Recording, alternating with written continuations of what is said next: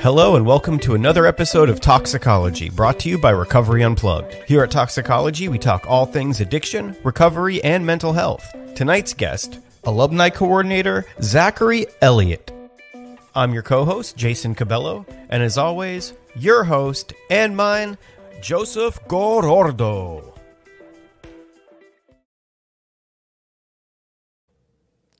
Oh, the claps. Hey, Oh, okay. Hey, the boys are back in town. the boys are back. We are both in town. Welcome to Toxicology. Jason making it by the skin of his teeth. That was close. Oh, For those For, of you at home, I uh, yeah. I forgot to get the intro. I've been very busy doing uh, recovery unplugged stuff, and just a few minutes ago, behind the scenes, Greg texted me and said intro question mark, and I said, "Oh shit!" it, I looked like the the Tasmanian devil coming through here. So good to hey, be here, Hey Jackie from Ohio. Welcome back. I feel like I've seen your name before.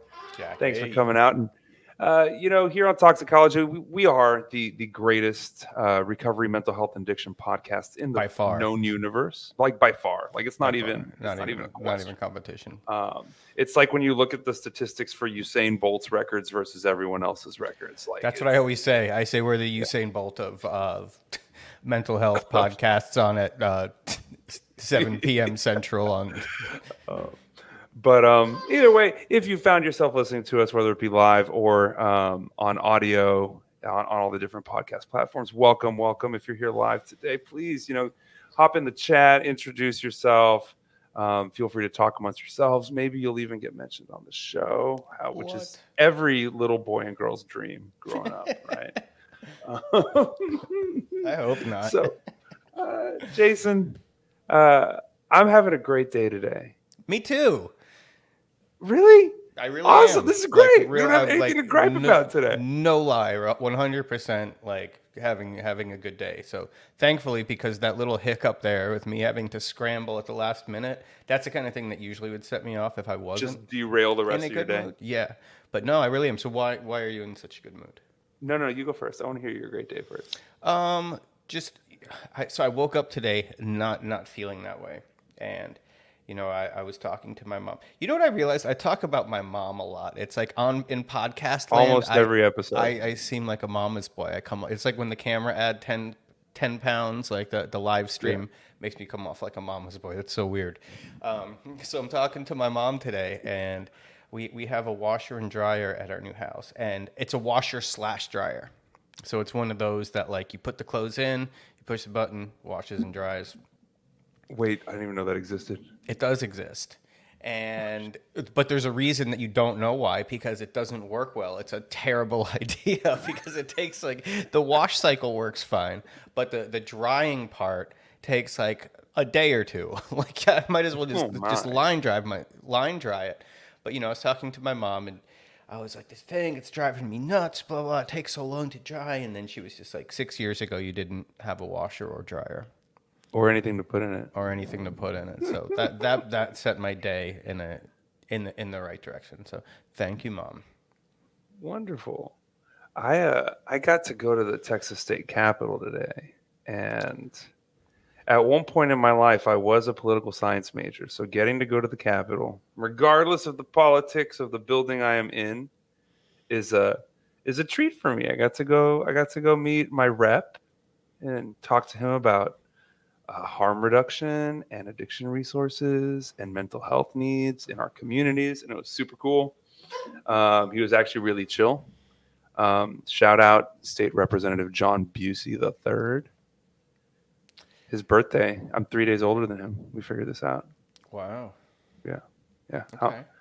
yeah. So, Do, do you usually was whenever whenever you meet like a, a some sort of like official, do you always ask them their birthday, just like incidentally? no. I just you know we were talking about something. I was like, I think we're about the same age. And he's like, When's your birthday? I was like, No. He said, How old are you? I said, I'm about to be 38. He said, Me too. He said, When's your birthday? I said, June 23rd. He said, I'm June 26th. Hey. Wow. Um, yeah. Um, but I got to do that. And second piece of great news, I just posted about it on Facebook. The Book It program from the 90s. Remember where you you might have been a little old for this, Jason, but back in the 90s, if you read five books during the summer, you'd get little stickers and you'd put them on this pin, and you would take the pin with all the stickers to Pizza Hut, and they would give you a personal pan pizza. What? And this was in the glory days of Pizza Hut. Like before salad they, bar. before they sold out. Yeah, yeah, yeah. I mean, salad bar, Mrs. Pac-Man game in the back. The personal pan pizza would come out in like one of these deep dish skillets. I, I remember the deep dish skillets. The book it thing was a little bit past my uh, my time, and I, I probably did read five books in the '90s, so I could have. You could have gotten one pizza. one pizza. Um, speaking of books, you reading anything? I am. I am reading um, "Sicker in the Head" by Judd Apatow, and Ooh, it's nice. it's just a bunch of interviews that he conducted during the pandemic. But it's got like my favorite, one of my favorite skateboarders of all time, Ed Templeton, in there, who's also a a very very um, accomplished artist now, and he's more known for that in the art world. Well, yeah, in the art world, he's he's very respected now. He's come a long way from doing. If you ever remember Toy Machine, the company, that's Ed Templeton. So Ed Templeton's in it. David Letterman's in it, who is another one of my my heroes. Um, Oh, you know they just dropped some new episodes on Netflix of I his show. do, I Yeah. do. Will Smith is one of them. I don't know if I want to, if I'm gonna watch that one or not. Oh no, I want to watch the Billie Eilish one. I'm fascinated. She's Yeah. brilliant. Yeah. Yeah. What about you? What are you reading? I actually just finished reading the first book in the uh, his Dark Materials Mhm. trilogy, um, which that one is the the Golden Compass that I just finished reading. So I have the second one sitting on my nightstand right now. Is that its Real own excited. universe, or is that from? It's its own universe. Yeah, Okay. yeah, it's it's really cool. There's these things called uh, Panzerbjorns, which which is I believe is Russian or German for uh, armored bear.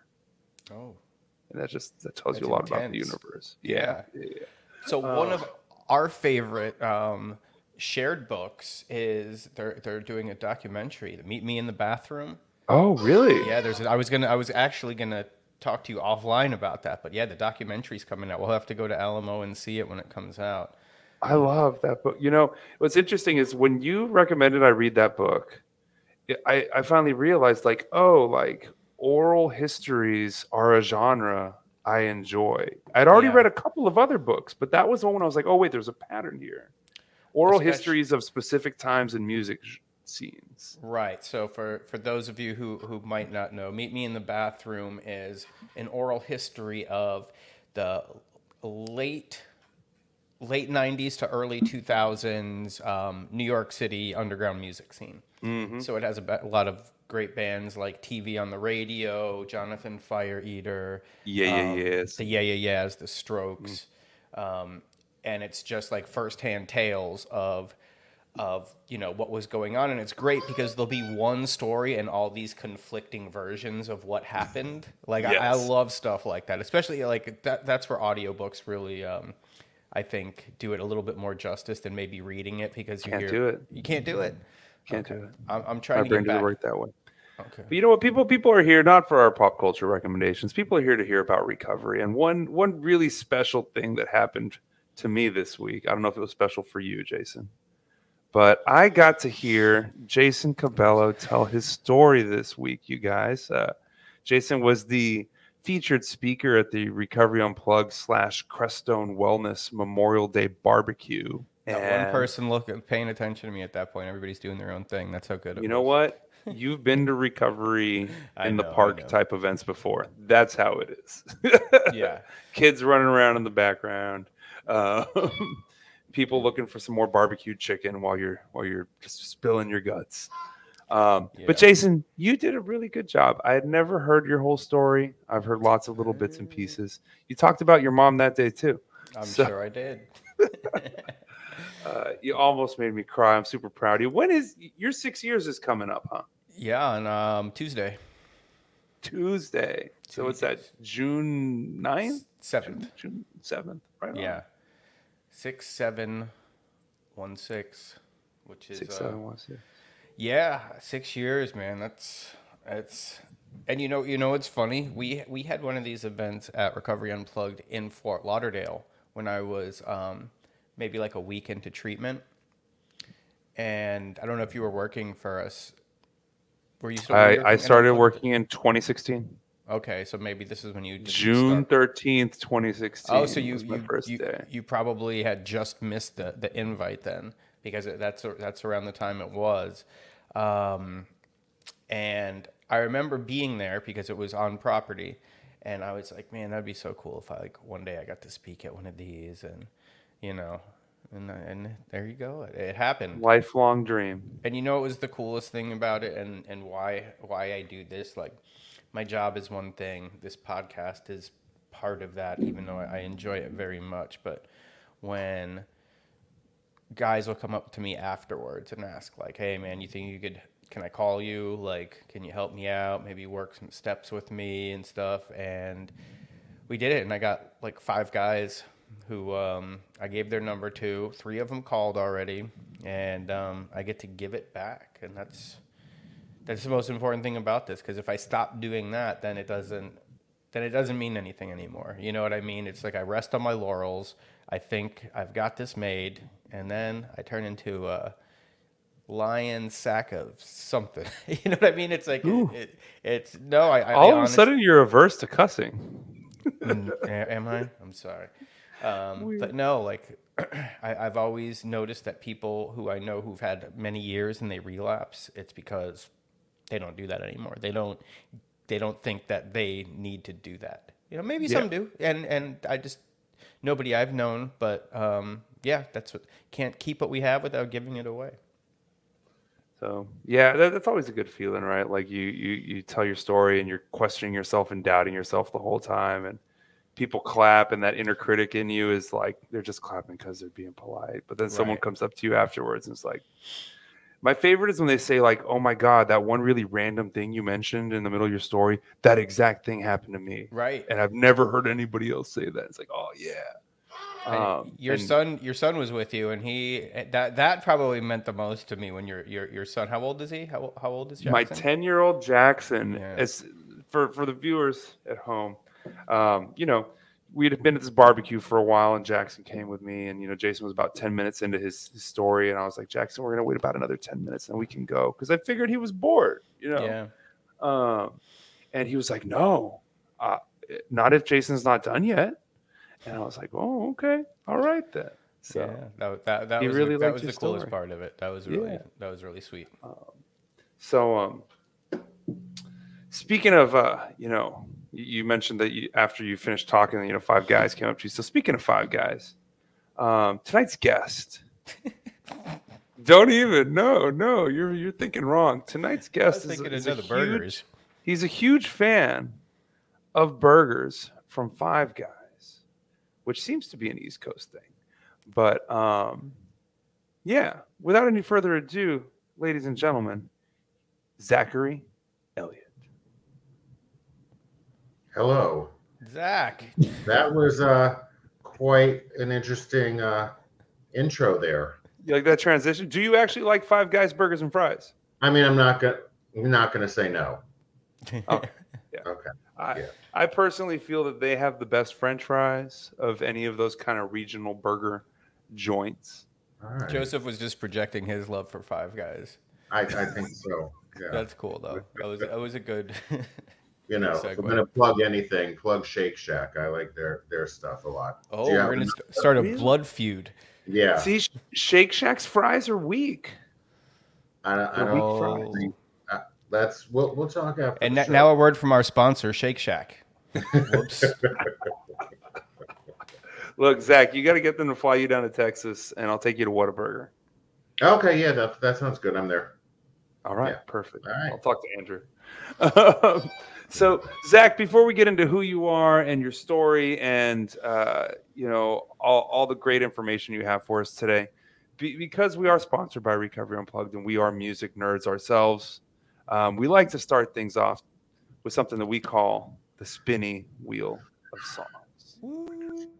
There once was a wheel, it was a special wheel, it was a magical wheel, it was the best damn wheel, it's the spinny wheel of songs. Da-da-da-da. Oh, so epic. So good. All right, let's see what our question is today. Hit it, Greg.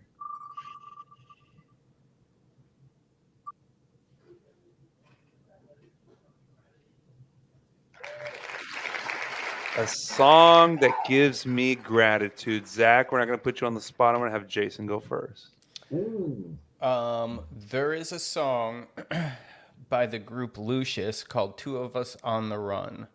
And I started, I heard it when I was probably maybe like seven or eight months clean. And I was like riding the bus a lot to work before I started working for Recovery Unplugged. And it's just a very like soothing song. Um, two female vocalists. And it's, it, it, it really just, it was one of those things like,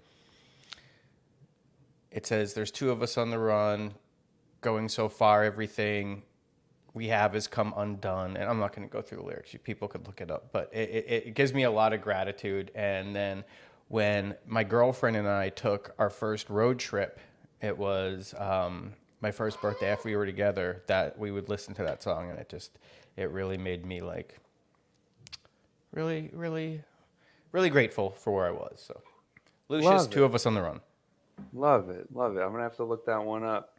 So mine is is a little out of left field. Um, I'm gonna say Erykah Badu, on and on.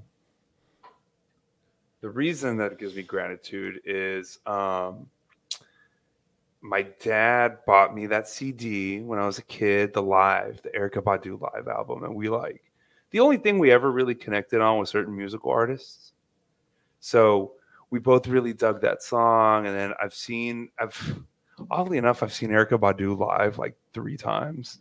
Um, Lilith Fair in the '90s, um, randomly at, during South by, and then at ACL last year, and just that song, you know, it's got that right tempo, it's got that right little hi hat kick, you know, and uh, just something about just the whole thing from from the, the chord structure to the music to the lyrics just makes me feel grateful for lots of things. Yeah, so I'm gonna go with Erykah Badu on and on. Now, Now, Zach, what you got, bud? all right. So, what I what when the it first came up, the first thing that popped into my mind was uh, when uh, I was in early recovery, driving around with a really good friend, and um, he and I really like fangirled out over Miley Cyrus's "Younger Now," because you know we were at that like pink cloud like uh, moment in our journey where everything was good and the lyrics just like really spoke to where we were. You know, I was a little bit older, so it really like I was like, oh my gosh, I do feel so much younger now. You know? Yeah. And yeah, that was that was it. That was the that's the song that first came to my, my mind. The second was like after that I, I you know overthought it too much and there's a I can't remember the song and I the name, the title of the song. It's a John Prine song that I remember my parents listening to while I was growing up, and just remembering that song took me back to a place of, you know, just of peace. So maybe that's Yeah. more than gratitude, but It's all Uh, good. your- yeah, your you can be you can be grateful for peace. I, I'm grateful for peace. Yeah, yeah, nice to finally You know, have. so did did you guys have? You know, I had this this like, period of time in early recovery. I want to say it was like kind of between sixty to ninety days, where like I was very pink cloudy, and like everything made me cry, but like in a good way. Yeah, You know what I mean? absolutely. Like I have uh, yet I still have that. you you well you sparked it for me because you were talking about like that song with your buddy and i remember i had one friend with a vehicle and we would ride to meetings together. There was like five of us from the sober house would pile into his truck because his parents bought him a truck when he got out of rehab. It was one of those. And he had a mix cd that had it was real random. It was like ryan adams come pick me up uh, Kid Cudi before he had an album out. It was like demo Kid Cudi songs, and uh, and like this acoustic emo band called oh my god, I'm not gonna remember this acoustic emo band. Oh, Never Shout Never. and we just cried. I would cry all the time to all these songs. I'd be like, "Look at the tree! Oh my god!" Yeah, well, I, yeah, I remember my world opening up. Like, I, I, with my first paycheck, I got like Spotify Premium, and it was like it changed my life, you know, because I used to collect records, and I had a huge record collection because, as you know, Joseph, that my parents were in the music business, so I had all their records, and I was a DJ for a lot of years, and I, I would spin vinyl, so I had a ton of records. But I lost that in a in a divorce, and it was uh, you know, it it was not so cool, but you know, whatever, it, it happens. And when Spotify, when I got my premium Spotify, it was like I felt back there again. Like I could pick the song that I wanted to hear and listen to it. I didn't have to go to YouTube and then listen to a commercial. So that that that meant a lot to me. Yeah. Well, let's get let, let's let's get to Zach here. So Zach, you work at Recovery Unplugged in Florida, right? That is a fact. I have no idea. You're alumni, right? You're in the alumni department. Yeah. Yeah.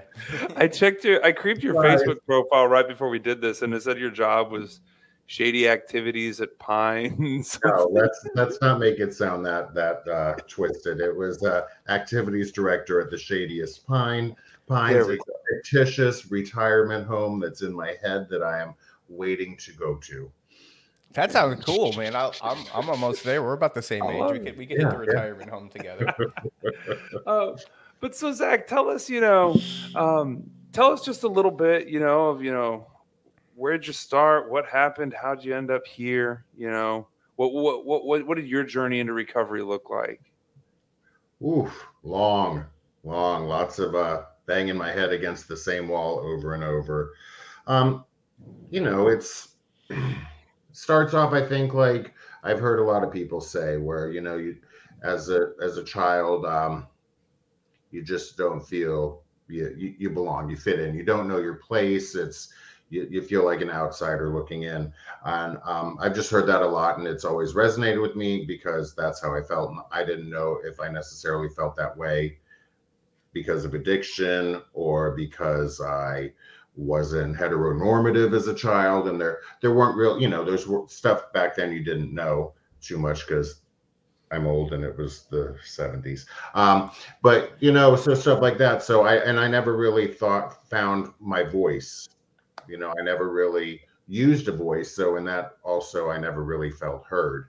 Um, I didn't know myself. What I did know about myself, I didn't like because I had uh, these uh, words from society. I guess I remember one of like the weird memories from my childhood that like really still stands out and just makes me question a lot of things about how I would know such a thing at such a young age is um the people I had the most contact with, like playtime, were like my cousins, like on my dad's side, and they were uh, three females.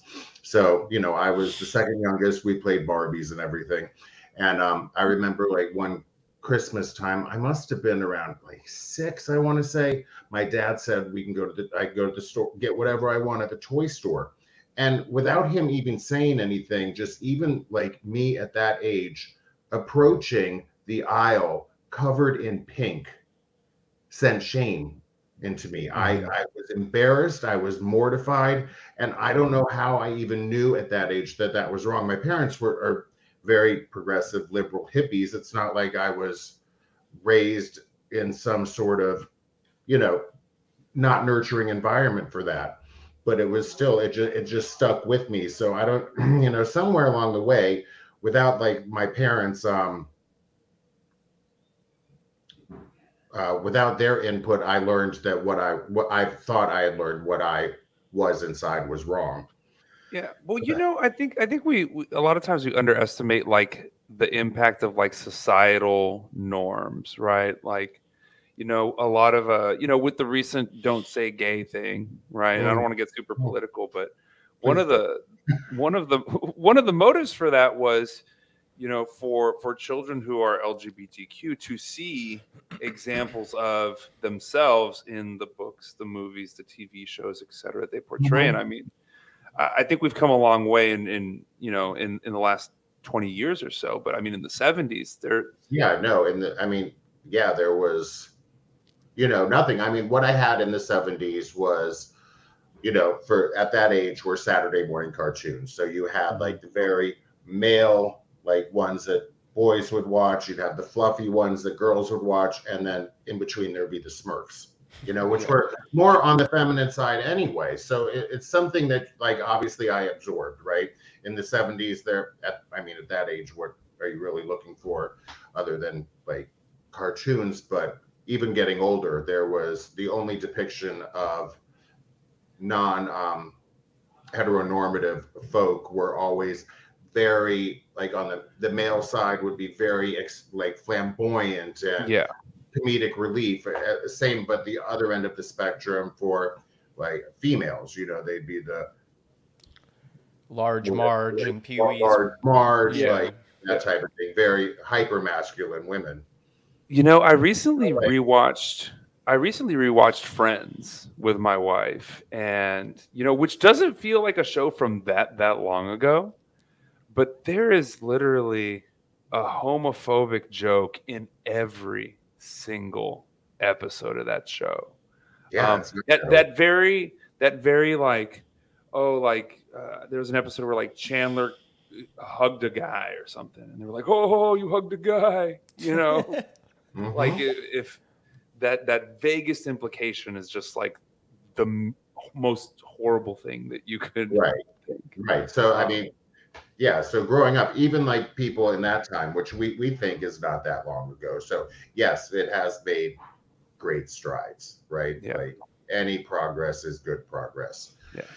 But you know, obviously yeah. we as people always have more progress to make. Yeah. But that you know, that's we've gotten on that topic real quick. yeah but so so at a young age you know you say you you, kind of already knew you were different but didn't necessarily have the language to put to the language it or, no and then Yeah. you know coupled with like as i got older i was um uh, I, I presented as more feminine my voice was higher so that's when like the the bullying began right Mhm. so all that like played into everything and um you know i pretty i i was very withdrawn you know i riddled with anxiety in school uh like if the teacher called on me it was the worst day in class. Or if i had to like talk give like reports in front you know anything anything school related i did everything to you know buck school. I was sick all the time Mhm. stuff like that. I mean so yeah there was things in my childhood which i'm sure everyone has in their childhood but i chose to you know go real inward.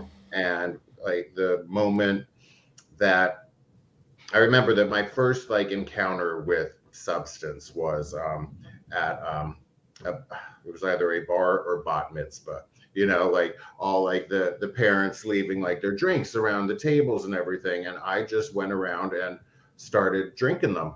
And the feeling that that like the warm rush the the like the anxiety just dripped away. I felt like i i was fixed for that moment you know? So i mean it was just it was that and then it, it progressed really quickly. Granted that was like uh, i was probably 11 or 12 at that time but my using really it, it was very sporadic then but at 14 it just it just launched into the So, so prior to that experience at 11 or 12 years old, like, was there any other situation where you'd experienced something similar, like a feeling of security or sa- like, did you have a safe place or a safe person prior to that where you could feel, you know, just that anxiety go away? Or was that like literally the first time? that was literally the first time i didn't have uh, a good like around that time i started getting friends right like a good group of friends but even that like they i i didn't let the it was all an act you know i put on the performance that i thought they wanted to see Right. Prior to that no i didn't have like I, I really like i guess when i when i was younger with my cousins you know like they stayed close and you know they knew me from a young age so it's not like anything ever had to be said but uh you know distance and stuff and getting older you don't see your So knowing knowing what I know about you, and you know, we, we have a lot of similar interests as far as music and things like that. I assume that when you were an adolescent, a, a young teen, you kind of gravitated towards like the punk rock people, the the more artsy type people, and Mhm. then to find even that how divisive that is when you go to like a punk show it was like way more open-minded than anywhere else in the world. But then once you got in it was still as divisive as high school it was Right. like you know people throwing around the f word a lot um, some of the more gutter punk some of the skinhead guys would probably be you know where, where you thought this was a safe space where you're like oh okay I'm, I'm welcome to be kind of a freak here i'm welcome to be kind of an outcast and it's celebrated to a point Yes, know? yes. I mean, there, there was that, and again, like the the I'll be who you want me to be, so you will allow me in, which was still, you know, incredibly lonely. Like that's the loneliest place to be is around people, and no one knows you. right Yeah. So, uh, so you you you first drank and you know experienced something that I don't think most people experience. You know, uh, I, I think that's that's unique to people like us, right? That that instant relief. And uh, I heard it once described as suddenly being able to breathe with your full lung capacity, and that always Mhm. stuck with me. So, uh, so how did it start progressing? And and you know, how did it Mhm. get to the point when you first started, you know, seeking or thinking that recovery might be a thing that you need to you need to look at. Oh, uh, geez, how? Well, it I, like I said, like it went like the using went off the rails when I was fourteen. Um, when Quick. did I? Yeah, quick. My first uh, treatment episode was at I want to say it was seventeen, and there was there have been many in between that one and the last one. Um, in there was a period when I was 22 when I first came down to Florida where I managed to stay abstinent for a little over four years. And I thought I was in recovery at that time, but the only thing that was in recovery, you know, nothing was in recovery. I just wasn't using. Everything else was completely off the rails. So, But, uh, so hold on, talk about that a little bit because you know I, you know, we, we don't define recovery so much as like just putting the plug in the jug anymore, right? Like recovery is is is a different set of actions, and I think we talk about what that looks like a lot, right? Like you know, um, you know, having you know a healthy spiritual life, having a social life, having creative outlets, having financial response, et cetera, et cetera.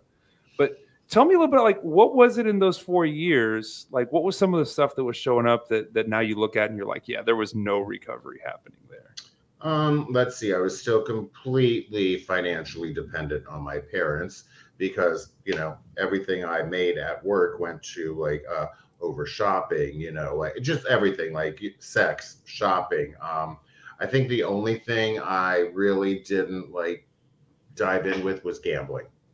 yeah You know, so all, was- all those other kind of unhealthy ways that we cope Yeah. were really big for you oh yeah, yeah, everything. And I thought I was doing swell. Yeah and I thought, and when I and when I um ended up like going back out, right? uh, That like I used that as a reason not to go back because this time that time in my life was so great. It can it'll never be that great again. You know, funny shit your head tells you and, and all Mm-hmm. Yeah. that. But, yeah. So after that, like from 26 to 42 was, you know, it wasn't even. It there was, it was medicine, right? I wasn't Yeah. using for any sort of. There was no enjoyment. There was none of that. It was to to function, and that was it. And then it didn't even work for me to function. So what happened like prior to me uh, getting help this time was uh, for the two years prior to me seeking help, a little over two years probably.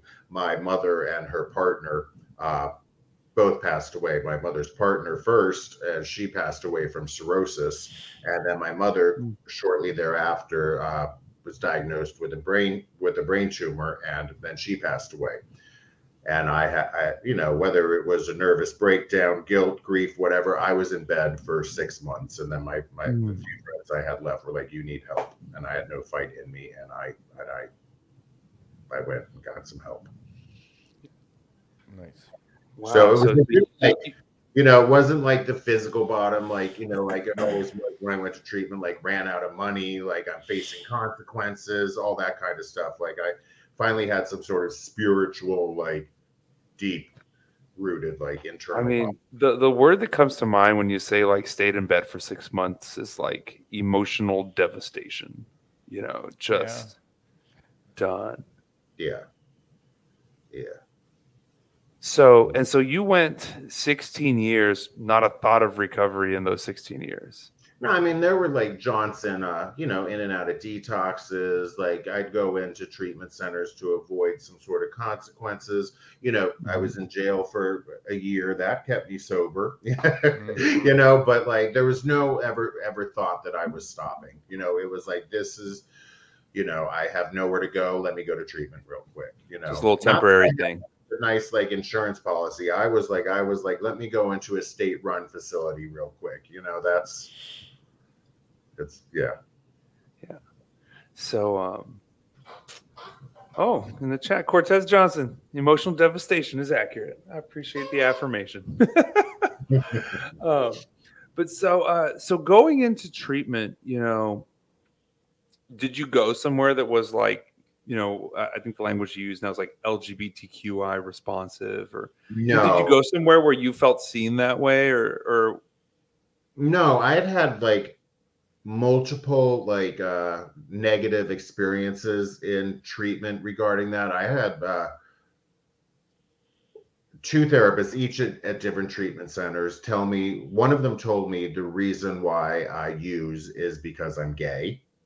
And then the other person at a different treatment center told me the reason why I use is because I'm not really gay. So oh, you're one of those was- fake gays. just- yeah, I was a fake. I, you know, I don't whatever it was. You know, I was just like, you're pretty far off the mark. So, um, you know, it it was just very strange. And I went to, you know, I I found that it for me at that time, you know, there was still a lot of fear and um, you know what? I don't think people I don't know. It, it was not no, there was no like special like reason why, you know, there was none of that about this place. This place is still around, but you know, there was nothing there was no rainbow flag. Yeah. Right. So were right. you? I think we might have skipped over this a little bit. When did you become? When did you come out? Like Um across the board? Thank you, Jason. I mean, when when did the words come out of my mouth? When I was, uh, I want to say 14, and I brought uh, and I introduced my my boyfriend to my mother at that time. And meanwhile, you know, m- my mom was a was a lesbian, and she was with her partner, and it I was raised, and it wasn't talked about. They were just roommates and friends, and always had separate bedrooms, you know, but it's just something that wasn't talked about. So even, even with that, like having like two moms, there was still like there was still a shame in like I was seeing how you're not, you know, this is how you act as a homosexual couple. Yeah, never say it out loud, right? No, no, it's just like everyone thinks we're sisters, we're roommates, you know, like we don't sleep in the same room, we don't talk about it in front of you, we show no affection towards one another. Mhm. You know, it's it's it was very it's just you know, bad for them. I feel very, you know, heartbroken for them. Yeah, yeah, and you know, um, uh, there I forget why, but I ended I was reading this article probably a couple months ago where they talked about like all these hidden instances of of homosexuality throughout history, you know, and it was like this story in this newspaper about these two women best friends who had houses next door to each other for 50 years. And it's like come on now you know? Um, and they had all these different examples of things like that. Um, but uh, you know that was a very real thing not not Mhm. too long ago. And I, it probably still is real for some people today. I've, it's hundred percent real for Yeah. sure. Very many. Yeah. So so you experienced some challenges you know when first trying to get into recovery because of you know the system not really being built or even considering you as a person right so i mean what do you it- think you know, it just it wasn't discussed. You know, in most of the places, it was just like this is uncomfortable. Yeah. That's how it felt. I mean, I don't Yeah. know if that's that's the that's the perception I got. no it probably was you know that's not important work the 12 steps you'll be fine right that kind of deal Like they wouldn't address like you know they were real like particular about like coupling with men, male and female clients. Like, but Mhm. you know, I I was not well behaved in treatment, but uh, clearly that was too uncomfortable to discuss with two male clients at the time. Yeah.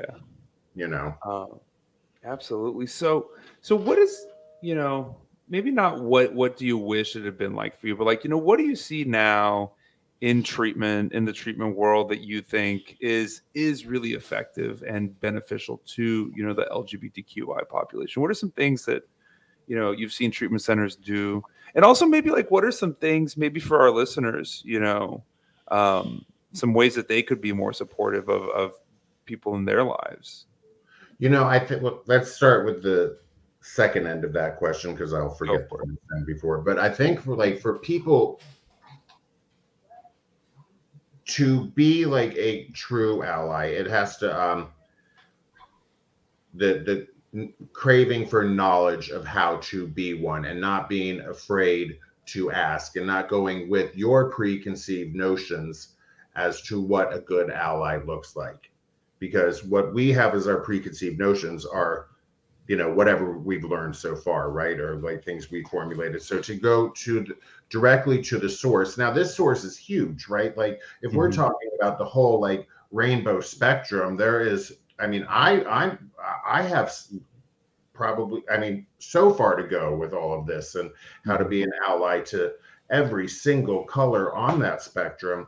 But you know as as people come into your life don't be afraid to ask how you can be better. Like what can me this one person do to be better? You know and the same thing with like you know i guess that can roll over into like the the treatment field you know like i mean it, it's hard because you know like say you, you know whatever the statistics are say you have like 50 clients so what are the statistics like mm, i'm not good at math so let's just it'll be like eight might you know could be like that are out right? Um so is like is it possible to provide like a special track or whatever you, you want to say like you know however whatever the phrasing is i i don't know you know should, is it something that i think obviously there could be a way to incorporate more you know focus on that like even if it is just eight people they have a group like if it's at the php or iop level of care like make sure that group feels heard and take them to LGBTQI plus meetings. Um, i know of like there's one treatment center down here that is uh, primarily it has become primarily for uh, trans people. Prior to that it was for you know everyone. And i always thought to myself now is that still like further yeah i mean it's yes it's a very safe place but it is still furthering the divide. So i don't know Mhm. on that front. Like i'm a little conflicted. Like i don't with my own like still struggle or it's gotten better but internalized homophobia like if i were to be put in a treatment center where probably the thing i was at that point in my recovery right like just fresh where i had to address the one thing that I really didn't like about myself, like right around with everyone who might be in that same place, might love themselves for that. That was the scariest thing to me. Mm-hmm. you know Like it took me a while to feel comfortable within my own community. And So- that's that's a, that's a really interesting thought you bring up, right? Because like you know, Jason was talking about punk rock earlier, right? You know, first there was just punk, and then it slowly divided into all these little genres to where there's like these different little, um, you know, just little subsects of of this supposedly larger group, right? And I've always been of the mindset when it comes to treatment, you know, that like the idea of tracks, like this is for professionals and this is for veterans and this is for LGBTQ and this is for Christians. Um, you know, I've always been kind of opposed to it because I feel like, you know, the, the central problem that we're all here for Right. is what binds us together. That's very, and that's that's probably a little bit of my 12 stepper coming out, right? Like we're, um, what does a big book say? We're like people from uh, you know who got onto a raft off a sinking ship. Like we're not really worried about uh, Yeah. class or culture, just trying to get away from this thing. and I don't, you know, that's that's uh I hear that in theory, right? Like, and it, it's it's a beautiful thought, and I understand why you're saying that, but also coming from a place where I, you know, it's it's hard. It was harder for me to open up in these groups ab- about these things because I may or may not be, you know, I might be hated, I won't be accepted, I'll be ridiculed, all that childhood stuff coming back up. And I know that everyone has that, right? So I don't know to what extreme everyone has that because I'm not them. So that's why I'm so like yes, if you get over that like when when it does happen when you're in that group and you do you know release these things and you see the love come back at you that is like the best thing ever but is that for is any everyone able to do that that's that's the yeah. Well, that's the counterpoint, right? Like people recover better when they feel safe. yeah you know and uh, we you know the reality of the world is that lgbtqi individuals are often unsafe and targeted and stand out.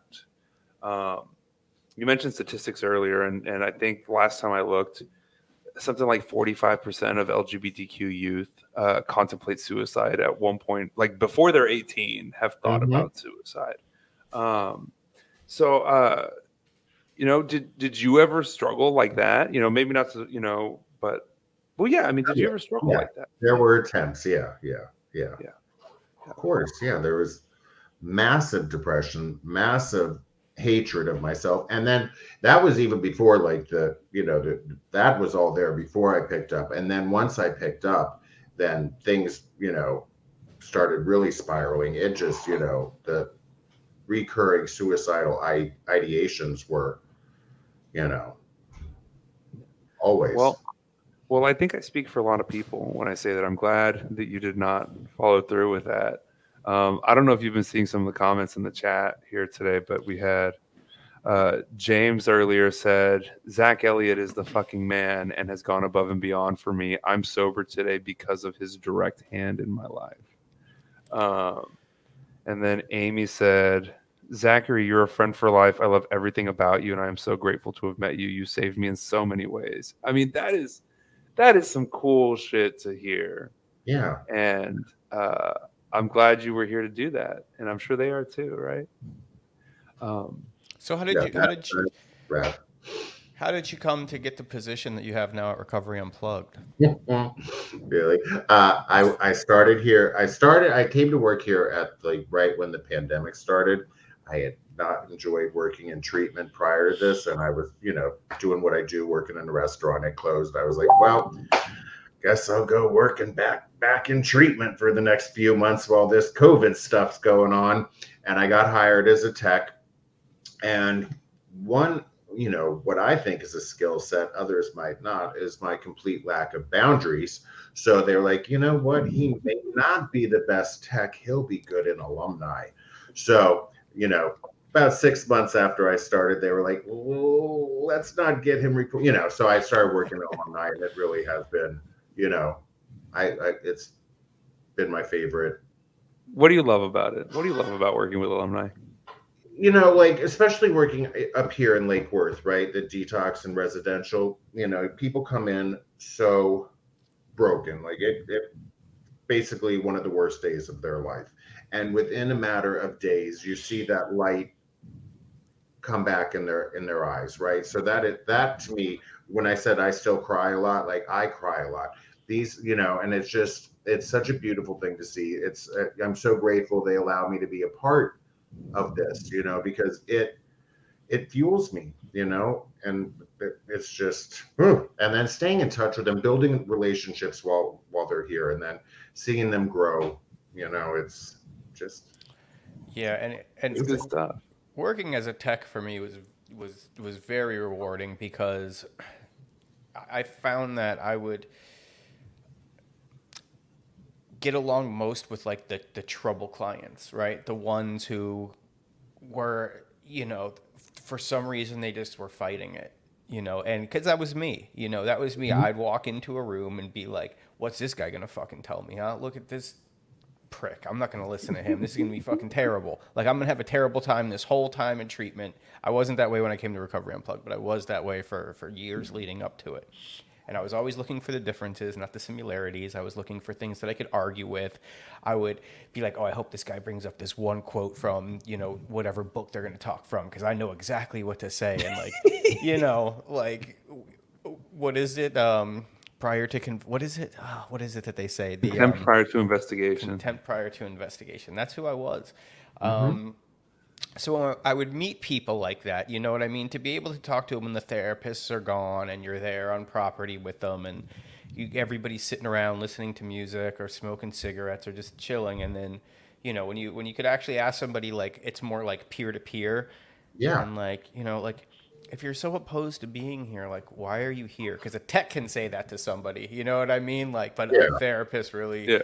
maybe can or can't, but probably shouldn't. But like if a tech, because you know you got just a couple more months clean than this person, you're like, what, what are you Yeah. really doing here? If you don't want to be here, mm-hmm. like, are you just taking up space because you know people are dying to get in here, and then There's somebody out there waiting for that bed you're wasting. not that not that gung ho Oh man. Kerrville, Texas is a different world, man. I I bet, I bet. Oh. But you know, and then you would see these people kind of like you know let their guard down a little bit more, Mhm. and then by the time they get out of treatment, they're like sad that they're leaving because all their family is the let's say it becomes like a family, and then they go out, and then you go on to the next step, which I, I always thought that was like looking back, like what a great time to keep on like being able to kind of restart like this very definitive step in your life right now. Like you're stepping down from this level of treatment and going to the next one. And even though you know some of these people, you're walking into what seems like a family that's been together forever, right? It's new to you. You feel like an outsider. But then within a couple minutes, like everybody's like, oh, yeah, you know, I just got here yesterday. And it's like, come, welcome. And it's like, you step in and it's new and it's and it's a little bit scary but it's like these little things that that build your esteem back up and like prepare you to to go back out there and be a functioning member of society like that that was one of my favorite parts It's beautiful. Early recovery is beautiful. it is Um, so we would be remiss if we did not mention that as we are recording this episode, uh, we have just kicked off Pride Month, right? Um, so, so you know, Zach, you know, tell us a little bit about you know what is Pride Month? What's Recovery Unplugged doing for Pride Month? You know, uh, what what does Pride Month mean to you? Well, okay. Uh, hmm. Very. you can answer whichever one of those questions first. I, I'm, I'm, I'm going There's a lot- for. yeah throwing a lot at them. You know, I. I I want to kind of touch on like the commercialization of Pride, right? It kind, Ooh, kind of let's get punk rock with it. Yeah. yeah to what we kind of were discussing in the beginning, right? Like, yes, it's great. Like, it is progress, right? It is so much progress that every June, every single thing that can you can make money off of has a fucking rainbow on it, right? There's a whole section at Target. Oh my goodness, oh, so nice. But you know, so that, that's great. It brings like it it brings visibility. So that, that that's all great. That's very forward marching. It's it's then at, at the months after the months, right? Like the Yeah. other eleven months out of the year. Like how do we how do we support Pride? Like um, you know, it's it's not just shopping in in June. Yeah. You know, it's uh, uh being patrons to own businesses by that community. And it doesn't even matter. I'm not talking about like Pride Month. It could, you know, like Black History Month, any of those things. Like we should, we need to be more, um, as, as a society, uh, you know, very punk rock, not feet give, you know, giving the man all the money, but look like, you know, be local, see what companies you can support and let them grow. and don't put the rainbow flag away on july 1st No. yeah, they go in, you know, they go in the the attic like everything else. You bring out the the American flag for that. They cannot be hung together. Well, You know. well, Zach, I, I, I'm I'm gonna hopefully maybe this will give you some hope for for the future and the direction the country's heading. Um, my son, my oldest, is in middle school, and they have a uh, Pride uh, a pride club, and it's for LGBTQ and allies, very specifically. And he he has a friend who is uh, I, bisexual or non-binary. So you know they're they're twelve. They're Yeah, out. they're 12. Um, but so he he decided to join this club to support her, and he shows up the first day, and you know he has both his ears pierced, and he had his hair dyed kind of blue, and he has this affinity for really short basketball shorts, you know. Um, and he walks in, and this kid goes, uh, one of the more flamboyant kids is like, "Oh my god, you're totally gay," and a he was not offended. He was just like, "Oh no, no, I'm not. I'm here to." I'm here because of my friend here. And and like I heard that story and it made me so happy that like his response was like, Oh no, no, I'm not. Like, no. Right. The complete opposite of what might have happened when I was in middle school, right? Right. Right. Um, yeah. And Which he doesn't own he doesn't own a rainbow thing, but he's a real ally, you know, or at least as best he can be at 12. And I think that's that's really cool.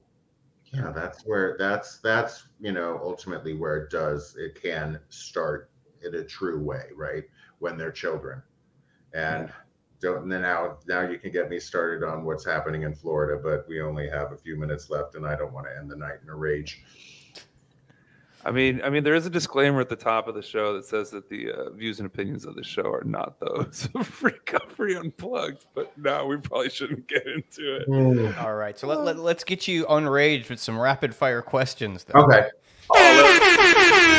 It's rapid fire question time.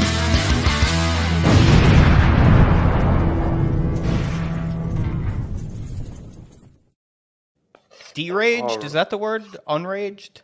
Um, Un- Deraged. I don't even know if either of them are words, but whatever. Neither one of those are words. But Zach, I feel like I got some good ones Less for you today, rage. buddy. less enraged How's Less that? enraged. There we go. De-escalated. All right. let's take me to Okay. peace let's take me to peace wow, Greg types so fast. He is good. Behind the Oh, scenes, Greg, man. we love you.